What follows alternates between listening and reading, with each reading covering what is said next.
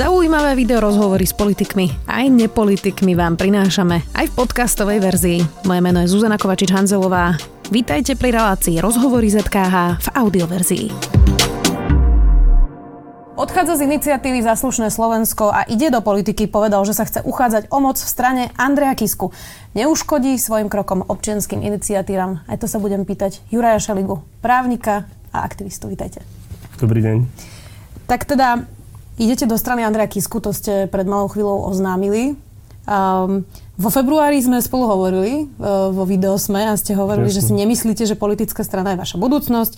Citujem, nikdy nehovor nikdy, možno o 10-15 rokov. Stále sa mi zdá, že zatiaľ som viac užitočný v iniciatíve Zaslušné Slovensko. Tak Povedal už... som, že nebudem zakladať politickú stranu. To je pravda. A, a nikdy som nevylúčil politiku, ale je pravda, že vo februári som nevedel, že vstúpim do strany Andreja Kisku. Ehm, ešte ste povedali aj, že určite by ste išli s nejakou partiou, tak mi povedzte, že kto je v tej partii okrem Andreja Kisku? To je teraz taká trošku ťažká pozícia, lebo Andrej Kiska ehm, spolu so mnou a ďalšími, dneska to už povedal aj Vlado Ledecký, to oznámime až 17. júna. Tak ja viem, že vás to zaujíma, úplne tomu rozumiem. Na druhej strane nechcem máme dohodu, že nebudem prezrádzať mená. Dobre, Nehnevajte nikto iný, sa. ale z iniciatívy Zaslušné Slovensko tam nebude. Nie. Mali ste aj iné ponuky KDH, PS spolu? Z KDH to bolo také vlažnejšie, ale rozprávali sme sa aj s PSK a spolu, ale ja som im vtedy povedal, to bolo v čase, keď som bol naplno v iniciatíve a povedal som, sa chcem venovať iniciatíve. A potom už tie rozhovory nejako nepokračovali. Poslanec Smeru Erik Tomáš dnes napísal status na Facebooku, že od začiatku boli pochybnosti o motivácii organizátorov protestov a stopy viedli do prezidentskej kancelárie. A namiesto All for Jan zakončil tento status Šeliga for Kiska. Toto je kritika, ktorá určite príde. Mm-hmm. Uh, ako reagujete na to, že to naozaj vyzerá, že to bol výťah uh, do politiky pre vás uh, protesty? Tým, že hovorím pravdu, že to tak nebolo. Keď sme my začali uh, robiť zhromaždenia za slušné Slovensko, bolo po vražde Jana Martiny, krajina bola v šoku, lebo sme zrazu zistili, uh, ako hlboko je prerastená korupcia, ako je prepojený úrad z vlády s ľuďmi s podozrivými z organizovaného zločinu. Neprekvapuje ma, že to hovorí Erik Tomáš, ktorý je zo Smeru a ktorý dlhé roky robil mediálneho poradcu Robertovi Ficovi. Ja môžem stále povedať to, čo som povedal na začiatku, že všetky naše kroky budeme komunikovať verejne a transparentne. Ja keď som sa rozhodol, že vstúpim do politiky, tak som to povedal svojim blízkym, rozprával som sa o tom s pánom Kuciakom a s pani Kušnírovou a hneď potom som to povedal našim organizátorom. A v momente, však konec koncov bola aj tlačová správa, Iniciatíva za slušné Slovensko oznámila, že tam končím a, a tým pádom, nechcem povedať, že som slobodný od toho, rozumiem, že niekto si tam môže dávať nejaké svoje konšpirácie, ale ja som sa posunul ďalej. Od tá, pána Kuciaka a pani Kušnírovej ste dostali požehnanie? Povedali, že ma podporujú a že to chápu a že to je dobré, že treba ísť zmeniť Slovensko. Že tiež si, pardon, že tiež si sami dlho mysleli, že bude stačiť námestie, ale nie, že treba do toho ísť a že ma podporujú. Keby vám oni povedali, že si to neželajú, tak, tak do toho nejdem. Tak by ste do toho nešli. Uh, nemáte pocit ale, že ste teraz zásadným spôsobom uškodili uh, svojim kolegom uh, práve z iniciatívy Zaslušné Slovensko a nahnali ste ešte viac tým konšpiráciám, ktoré od začiatku naozaj sprevádzajú protesty, že celé to bolo vlastne len puč proti Robertovi Ficovi? Správne to poznamenávate, že tá otázka mne išla hlavou dlho, keď som nad tým rozmýšľal. A veľmi som sa bál, že aby to nepoškodilo občianskú spoločnosť na Slovensku. Že to je jedna rovina a mali sme o tom dlhé debaty aj v iniciatíve.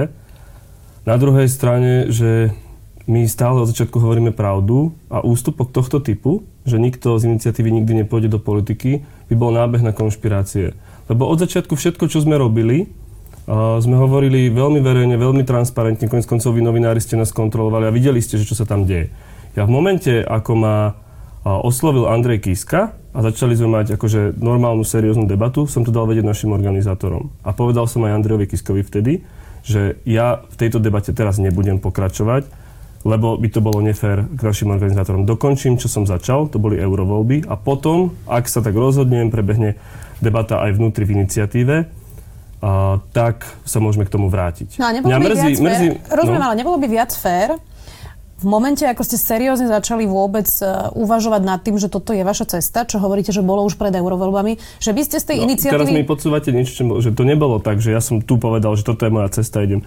Že to bolo naozaj veľmi otvorené, ja som rozprával so všetkými ľuďmi, ktorí sú aktívni v iniciatíve a dlho som sám bol, že neviem, že či áno alebo nie. V momente, ako prišlo rozhodnutie, že áno, idem, tak som to komunikoval a bol koniec so mnou a iniciatívou za slušné Slovensko. Uh-huh. Ja, e, ako, mrzí ma, že to niekto vníma tak, že no, tak on tu rozprával na námestiach a toto je pre ňoho výťah moci. Na druhej strane, že tá krajina sa dá naozaj z časti zmeniť a ovplyvniť z námestia. To sa ukázalo minulý rok. Ale sme v parlamentnej demokracii a ak chcem navrhovať nejaké zákony alebo komentovať politické dianie aktívne a snažiť sa ho ovplyvniť, tak musím vstúpiť do politiky. Na druhej strane, čokoľvek teraz urobia vaši kolegovia z iniciatívy, bude ale Šeliga a Kiska. To si úplne nemyslím. Myslím, že to budú zneužívať konšpirátori a smer a naši politickí oponenti. Na druhej strane, iniciatíva za Slovensko to veľmi transparentne komunikovala a myslím, že to bude komunikovať. A podľa mňa, že každý normálny človek, ktorý bude sledovať jej kroky, tak bude vidieť, že či to má nejakým podprahovým spôsobom nahrávať mne alebo novej strane, alebo naozaj robia občianskú aktivitu. Ale pre, prepačte, že podľa mňa je zlé demonizovať politiku ako takú. Že každý, lebo akože potom rozmýšľajme nad tým, že čo vlastne tá politika je. A, a že ako sa k nej ľudia dostávajú. A to by malo byť podľa mňa tak, že tak robia niečo v krajine. Nemusia to byť, že sú hneď poslanci. Snažia sa ovplyvňovať veci. A potom si povedia, tak dobre, idem to skúsiť inštitucionalizovanie, tak ten posun je podľa mňa prirodzený. Je to legitimné, ale e, či to nie je trochu zmetočné, lebo pred pár dňami ste vystúpili na tribúne na Václavskom mm-hmm. námestí.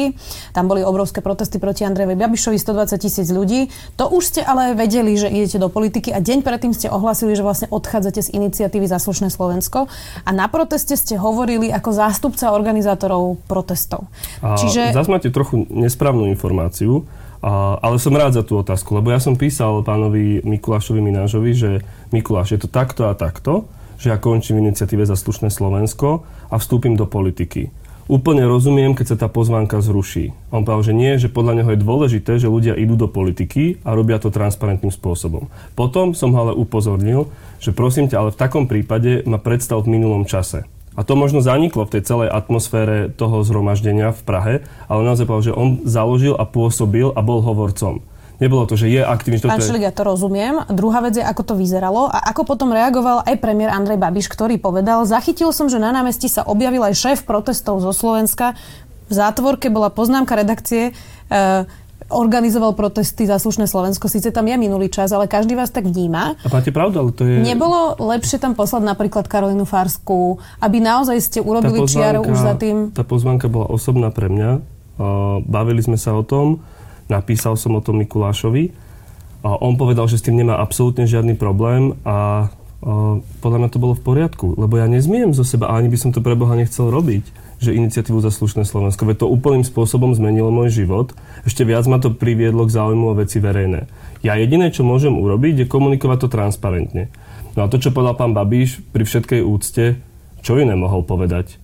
Má 120 tisíc ľudí na námestí, ktorí mu jasne hovoria, že to, čo robí, nie je správne, pretože je v enormnom konflikte záujmov, tak až to bolo také humorné, že Slovák povie Čechom, ja som Slovák, ale tu sme v Česku a tu sa, a tu, že Slovák povie Čechom, že ja som tu doma.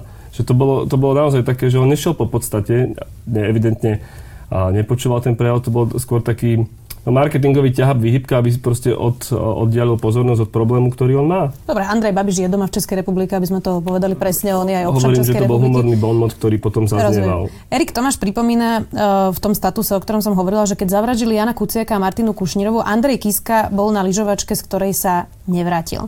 Andrej Kiska má za sebou aj uh, kauzu krátenia daní, problémy s pozemkami. Ste pripravení odpovedať aj na tieto nepríjemné otázky o Andrejovi Kiskovi? Zvažovali ste práve toto? Ja som sa s Andrejom Kiskom o tom rozprával a, a samozrejme som veľmi pozorne sledoval aj tu a, problémy a, s daňami a to, čo hovoril Smer, to, čo hovorili ďalší, aj s pozemkami. Čo mňa presvedčilo je to, že Andrej Kiska v momente, ako mu daňový úrad povedal, že toto nemôže byť vo vašom účtovníctve a nemôže to byť daňovo odpočítateľná položka, tak povedal, dobre, v poriadku, povedzte mi, čo mám doplatiť. On to doplatil, podal opravné daňové priznanie. Smer zneužíva, že ich podal 17. No ale pri firmách, ktoré účtujú v takých objemoch, sa dáva daňové priznanie každý mesiac. To je prvá vec. Všetko jednoducho, čo bolo pre mňa úplne kľúčové, je to, že povedal prepáčte a túto chybu napravujem takto. S pozemkami to isté, že aj súd, paradoxne súdca, ktorý už nie je sudcom a dnes bude europoslancom, povedal, že Kiska kupoval ten pozemok v dobrej viere a že sú tam dvaja poškodení. A čo robil potom Andrej Kiska? Povedal, nejdem sa súdiť ďalej, sme dvaja poškodení, budem sa domáhať u toho, kto mi pozemok predal a ten pozemok vám vraciam. Myslím tomu pánovi doktorovi Zubárovi, Francovi, ak sa nemýlim.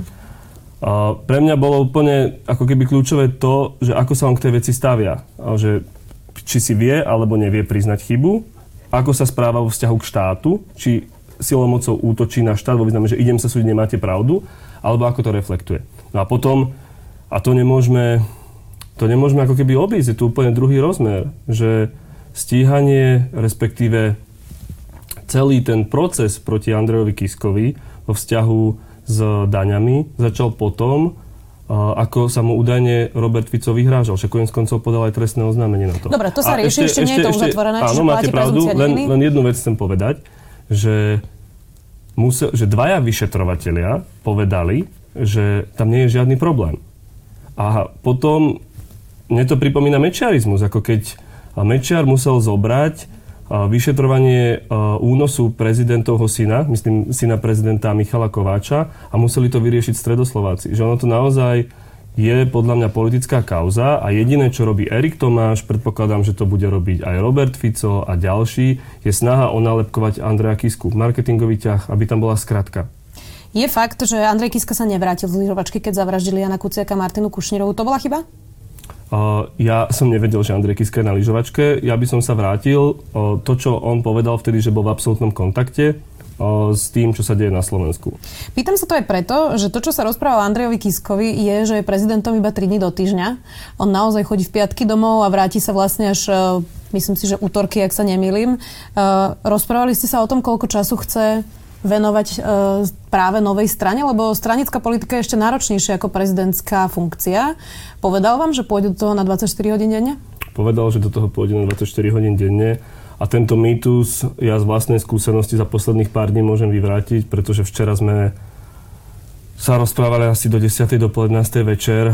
Kedykoľvek, mu, kedykoľvek sa niečo deje, človek mu zavolá alebo napíše, tak odpovedal, že to je no, no, je to taká skratka, že to podľa mňa je to hlúposť. No hovoria to niektorí ľudia aj z paláca, čiže niečo na tom asi bude ja chodiť do Popradu ja takú, však tam býva, ja takú skúsenosť nemám s ním, Rozumiem. musím povedať. No a teraz ešte k tým daniam. Neurobil to teda Andrej Kiska, tak nazvime to nadnesenie na hulváta, že chcel jednoducho ušetriť pár sto tisíc eur, vyskúšal, nevyšlo to. Je pravda, že to síce doplatil, ale nemali by sme mať na politikov vyššie nároky, ešte obzvlášť na takých, ktorí naozaj majú veľa peňazí ako Andrej Kiska, že by mali teda riadne odvádzať dane a neskúšať optimalizovať? Ja myslím, že Andrej Kiska Slovenska riadne odvádza dane a neoptimalizuje. Čo to bolo? A to je, ja rozumiem tej skratke pre ľudí, že oni si povedia, že neodviedol nejakú daň, tak to by mal byť daňový podvodník. On uzatvoril zmluvu s firmou, ktorá mu zabezpečovala kampaň a zároveň mala propagovať jeho meno.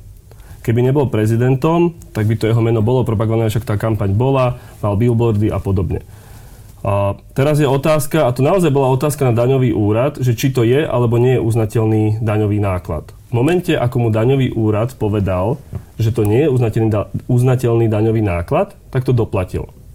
A či by to pomohlo tej firme, keby nebol prezidentom, že jeho meno tak všade bolo, to ja vám teraz neviem povedať. Na druhej strane, a to je faktum už dlhodobo, že on bol spoločníkom v tej firme a robil a obchodoval cez tú firmu. To znamená, že on tam neprišiel, že dneska sa rozhodnem, že idem kandidovať za prezidenta a zajtra som v nejakej firme, aby som to mal zakryté. Že to je jeho dlhodobý podnikateľský projekt.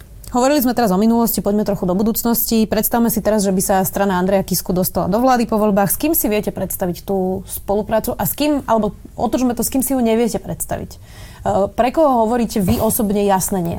Pre mňa je to smer, úplne jednoznačne. Samozrejme Kotlebovci, to je úplne bez debaty. Slovenská národná strana tým, čo robí v ostatnej dobe Andrej Danko už rok, takisto pre mňa vychádza, že nie. Pri pánovi Kolárovi je človek taký veľmi pozorný aj tým, ako ostatne sa, s kým sa spájal v eurovoľbách. Ale na druhej strane, asi to je také základné vymedzenie, na druhej strane by som nechcel teraz tu sedieť a kádrovať, že s týmito áno, s týmito nie, lebo to sa často deje, to robia politici a ľudia sú z toho unavení. Že hneď ako keby už rozdávali karty a ešte neboli ani voľby. Ale ja myslím, že to hodnotové ukotvenie alebo to nastavenie, ktoré máme, jasne ukazuje, že s kým áno a s kým nie.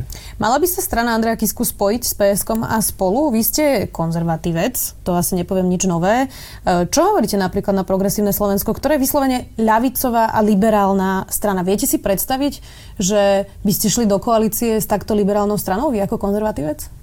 Ja si myslím, že v prvom rade si treba povedať, čo chceme urobiť so Slovenskom. Mali by sme hľadať to, čo nás spája, nie to, čo nás delí a potom spolupracovať. Čiže viete si to predstaviť? Áno. No a práve preto sa pýtam aj, že poďme na nejaké vaše hodnotové e, zakotvenie. E, Prepačte. Čo napríklad sprísnenie interrupcií? Ako sa k tomu staviate? Ja, to tiež asi nie je tajomstvo. Ja som proti interrupciám, ale nemyslím si, že sa to má riešiť tak, že niekto príde a buchne do stola a povie zákaz. Že nič. Proste, lebo sme povedali od stola. Ja si myslím, že to je tak v niečom, že intimná a osobná vec pre tie ženy, že štát by mal urobiť všetko preto, naozaj všetko preto, aby tá žena nech, ne, akože nešla na interrupciu. A či to je od nejakého sociálneho, sociálnej pomoci, cez psychologické poradenstvo, alebo... Čo napríklad sexuálna výchova na školách? Uh, teraz nerozumiem otázke. No jedna z tých prevencií hovorí sa je sexuálna výchova na školách, aby sa predchádzalo tehotenstvom neželaným, čiže to... to je normálna téma. Podľa mňa, čo sa deje niekedy konzervatívnemu priestoru je, že on redukuje ako keby celý ten konzervativizmus len na dve témy. Hej, to sú potraty a registrované partnerstva. Že to je podľa mňa nesprávne, že áno, veď to je normálna súčasť života, bavme sa o tom, každý to môže mať vnútorne trošku inak nastavené, ale nerobme to tak, ako keby to bolo niečo, že, že ideme zdvihnúť daň o 10% alebo 12%, alebo takéto, že to je proste hrozne, že aj tá debata tým, ako prebieha, sa vulgarizuje a je to hrozne citlivá téma. Ja si myslím, že štát by mal naozaj urobiť všetko preto, aby žiadna žena nemusela ísť na interrupciu. Čiže rozumiem tomu správne, že pomenovali si teraz dve témy, registrované partnerstva a interrupcie, že toto pre vás nie sú core témy konzervativizmu, ktoré by ste nosili ako keby na stôl stále. No, ja si myslím, že Slovensko má podstatne väčšie problémy. Chápem, že pre niekoho o, toto je úplne kľúčová vec. Ja to nejako nechcem obchádzať, ale na druhej strane, veď my žijeme v krajine, no, prvé mi prichádza na, na rozum, že bol zavraždený Jan Kucek a Martina Kušnerová, pretože Jan robil svoju prácu, pretože to niekto rozkráda štát že, že niekedy ako keby ale tak to nie sú, že kon, toto nie je téma no, konzervativizmu no, a liberalizmu, toto je taká zdá, plošná téma. Že, hej? Prečo, Čiže to, prečo, sú... to chcem, prečo to chcem povedať? Že niekedy sa zdá, že ten boj proti korupcii ako keby bol dosť málo pre konzervatívcov, že oni musia aj niečo iné a že keď je to niečo iné, tak potom sa začneme baviť o tom. Ja hovorím, však bavme sa o, o viacerých témach a, a snažím sa spolupracovať a nehroďme to do roviny, že keď na tomto sa nevieme dohodnúť, tak to znamená, že už nič nebude. A ten napríklad záujem uh, na tom, aby Slovensko fungovalo dobre, aby to bola transparentná, férová krajina, kde fungujú súdy, to pôjde bokom, lebo na týchto veciach sa nevieme dohodnúť. Čo napríklad odluka cirkvi od štátu? Ja si myslím, že tú debatu treba úplným pokojom otvoriť a že by to pomohlo obom. Nehovorím, že to teraz idem nejako aktívne presadzovať alebo niečo také. Vo svete veľmi dobre fungujú tie modely. Môžeme hovoriť o Nemecku, o, o tom, že môžete čas svojej dane, o, zaškrtnete krížik vo svojom daňovom priznaní a čas dane ide pre církev. Že to je podľa mňa že úplne fér, ale tiež by som, že najhoršie na tom je, že keď sa takéto témy začnú, ako keby sme z nich vytlkať taký ten až tvrdý politický kapitál, že toto je moje jadro, toto je moja svetá vojna a po nej idem. Podľa mňa to je debata, ktorú treba otvoriť, sadnúť si, nájsť akože férový prístup z jednej, z druhej strany a dohodnúť sa. Nechcem teda zužovať ten konzervativizmus len na témy o cirkvi, ale napadá mi ešte jedna. E, stavia sa podľa vás vedenie e, konferencia biskupov Slovenska dostatočne vážne napríklad k zneužívaniu detí v cirkvi? Ja som to mm, kritizoval aj v, v jednom médiu. Ja si myslím, že toto je bôľ pre všetkých, teraz to hovoríte o konferencii biskupov Slovenska, tak poviem, že pre všetkých katolíkov, lebo sám som katolík, že, že my tú tému musíme aktívne otvárať a povedať tým obetiam, že, že vy nemáte byť na okraji. Že preboha, veď, že církev a kňazi a, a biskupy alebo ktokoľvek mali byť tí, ktorí vás majú chrániť a vám nie však pomáhať, ak to môžem povedať, nadesne prejsť tým životom a snažite si dobre, spokojne, šťastne. A keď sa stane takéto svinstvo, tak my by sme mali byť prví tí, ktorí povedia, že, že sa vám hrozne ospravedlňujeme, ospravedlňujeme že to je, to je že, že to je až tragické a že, a že urobme všetko preto, aby sa to už nikdy neopakovalo. Že to je ako keby že jedna rovina. A druhá rovina, čo mňa ale mrzí, a to tiež musím povedať, je, že my sa niekedy pozeráme na to, že ako keby, že v katolíckej cirkvi bolo len všetko zlé. Ja chápem, že toto sú témy, ktoré mimoriadne pútajú pozornosť, lebo sú mimoriadne vážne. Ale že tam je aj hrozne veľa dobrých vecí, ktoré tá církev za tie 2000 ročia aj urobila a ktoré robí stále. Že nechcem povedať, že vyvažujme to, lebo to si ja neviem predstaviť, že by sme teraz tvárili, že nejaké zneužívanie ideme vyvažovať nejakou charitou. Len by som chcel povedať, že, že nevidíme len to čierne, lebo áno, sú tam ľudia, ktorí sa správajú, no nechcem... No, aby som to viete, za, zaramcovala, že teraz nikto nehovorí, že církev nerobí množstvo záslužných vecí od sociálnej práce cez charitu, pomoci ľuďom bezdomova, narkomanom a tak ďalej. Druhá vec je, že táto inštitúcia dostáva peniaze od štátu a inštitucionálne chráni predátorov, ktorí zneužívajú To mi príde trošku, akože nemôžem s vami súhlasiť čo ale s vami súhlasím je, že by to mala že podstatne aktívnejšie komunikovať, ale nemyslím si, že inštitucionálne chráni predátorov. Tak to, že sa presúvajú sú... tí kňazi, pri ktorých je jasné, že zneužívali deti do iných farností, je inštitucionálna ochrana. Že takto, že ide o prípad prípadu, ale že viem, že sú teraz zriadené uh, komisie, ktoré to majú riešiť a myslím si, že církev by mala podstatne viac a aktívnejšie komunikovať aj so štátom a netváriť sa, že to je naša vec a štát do toho nič. To tak proste nie je, lebo to je taký brutálny zásah do intimity človeka, že toto už nie je len ako keby, že toto je náš uzatvorený priestor. Prejdeme ďalej od tej e, katolíckej témy. E, rovná daň alebo progresívne zdanenie podľa vás? Kde ste práve v týchto ekonomických otázkach? Napravo, naľavo? Ja sa cítim e, v strede, to znamená, že ja som za rovnú daň, ale Vyhodnocoval by som to podľa situácie, to znamená, že v akom stave je ekonomika a ako, je, a proste ako tá spoločnosť kam sa hýbe. Že viem si predstaviť, že od nejakej sumy za určitých okolností by sme povedali, že ty máš o, zaplatiť väčšiu daň. Ale v princípe, že keby som mal povedať, že hneď teraz, tak poviem, že rovnú daň. O, ale tam treba dodať, že všetci musí mať potom aj rovnaké príležitosti. Lebo na Slovensku, že prečo vzniká podľa mňa a aj určitý typ sociálneho napätia je to, že tu sa po dnešnej revolúcii z časti rozkradol štátny majetok, respektíve oligarchovia sa dostali k moci, nechcem nadužívať to slovo, vytvorila sa vrstva akých nedotknutelných, ktorí sa potom tvária, že veď my sme úplne že féroví podnikatelia a, a čo vy od nás vlastne chcete, veď to, to všetko my sme si za, na zelené lúke, ako keby sme to vybudovali. Ale to tak nie je podľa mňa. Ale v princípe by som povedal, že, že že rovná daň. Ste za väčší štát alebo menší štát? Treba menší. zúžiť čo najmenej, hej? Čiže pravicovo v podstate orientovaný. Áno, áno. Zakončíme to tým, um, že kde asi budete na kandidátke. Predpokladám, že toto je už téma, o ktorej sa uh, bavíte. Uh, ne, nepredpokladám, že mi poviete číslo, ale že mi poviete, že 17. júna, ale teda dohodli ste sa, predpokladám, na nejakom zvoliteľnom mieste kandidátky. Chápem Veľmi úprimne poviem, že sme sa nebavili o kandidátke, o tom, že kto na akom čísle bude. Bavili sme sa no, dlho, za posledné dni a naozaj veľmi intenzívne o programe, o tom, že aký program tá strana bude mať, ako ho bude komunikovať samozrejme. Bavili sme sa o type tých stranických štruktúr, že ako to bude nastavené, že nechce to byť marketingová strana, práve naopak, chce to byť poriadna politická strana, ale o tom, že kto kde bude na kandidátke, sme sa fakt nebavili. Úprimne. Že, a mne to príde aj, že, že to, tak vlastne je to správne, že, že najprv ideme predstúpiť pred ľudí s programom a že za ten čas sa ukáže aj to, kto akým spôsobom, ako ho ľudia vnímajú, ako ho berú a, či, Dobre, spýtam sa aké inak, riešenie čiže, ponúka. Chápem, čiže máte ambíciu byť poslancom zatiaľ, rozumiem tomu správne? Áno.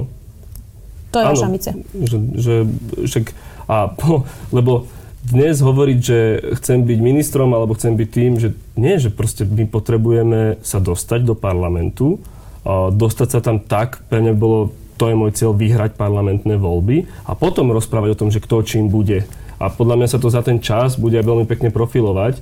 Len deliť si funkcie predtým, ako sú tu vôbec voľby, ako sme začali pracovať, ako sme začali chodiť medzi ľudí, mi príde také, no zvláštne, taký ten nechcem povedať, starší štýl politiky, lebo to sa tiež tak hovorí, že klasickí politici, dneska to nechcem požiadať, takže proste sa mi to nehodí. Úplne záverečná otázka. Uh, hovorili sme teda tu o tých konzervatívnych témach, ale uh, čo bude kor uh, toho vášho záujmu? Bude to právny štát, vy ste právnik, je toto ten, ten váš objekt záujmu? Pre mňa to bude také prirodzené pokračovanie toho, čo som hovoril aj na námestiach. To znamená boj proti korupcii, presne ako hovoríte, právny štát, otázka spravodlivosti, fungovania súdov, prokuratúry a policie. Že Slovensko musí fungovať tak, že každému sa dostane spravodlivosti a nebude tu existovať žiadna kategória našich ľudí. Uvidíme, ako dopadnú voľby. Tie už budú o 9 mesiacov. Podrobnosti Andrej Kiska a teda predpokladám, že aj vy predstavíte 17. júna. Dnes to bol Juraj Šeliga, právnik, aktivista, ponovom teda aj člen strany Andreja Kisku. Alebo teda už ste členom? Ešte formálne? A, sa zakladá tá politická strana, takže ešte nemá členov. Ďakujem pekne, že ste tu boli. Veľká vďaka. Počúvali ste podcastovú verziu relácie Rozhovory ZKH. Už tradične nás nájdete na streamovacích službách, vo vašich domácich asistentoch, na Sme.sk, v sekcii Sme video a samozrejme aj na našom YouTube kanáli Denníka Sme. Ďakujeme.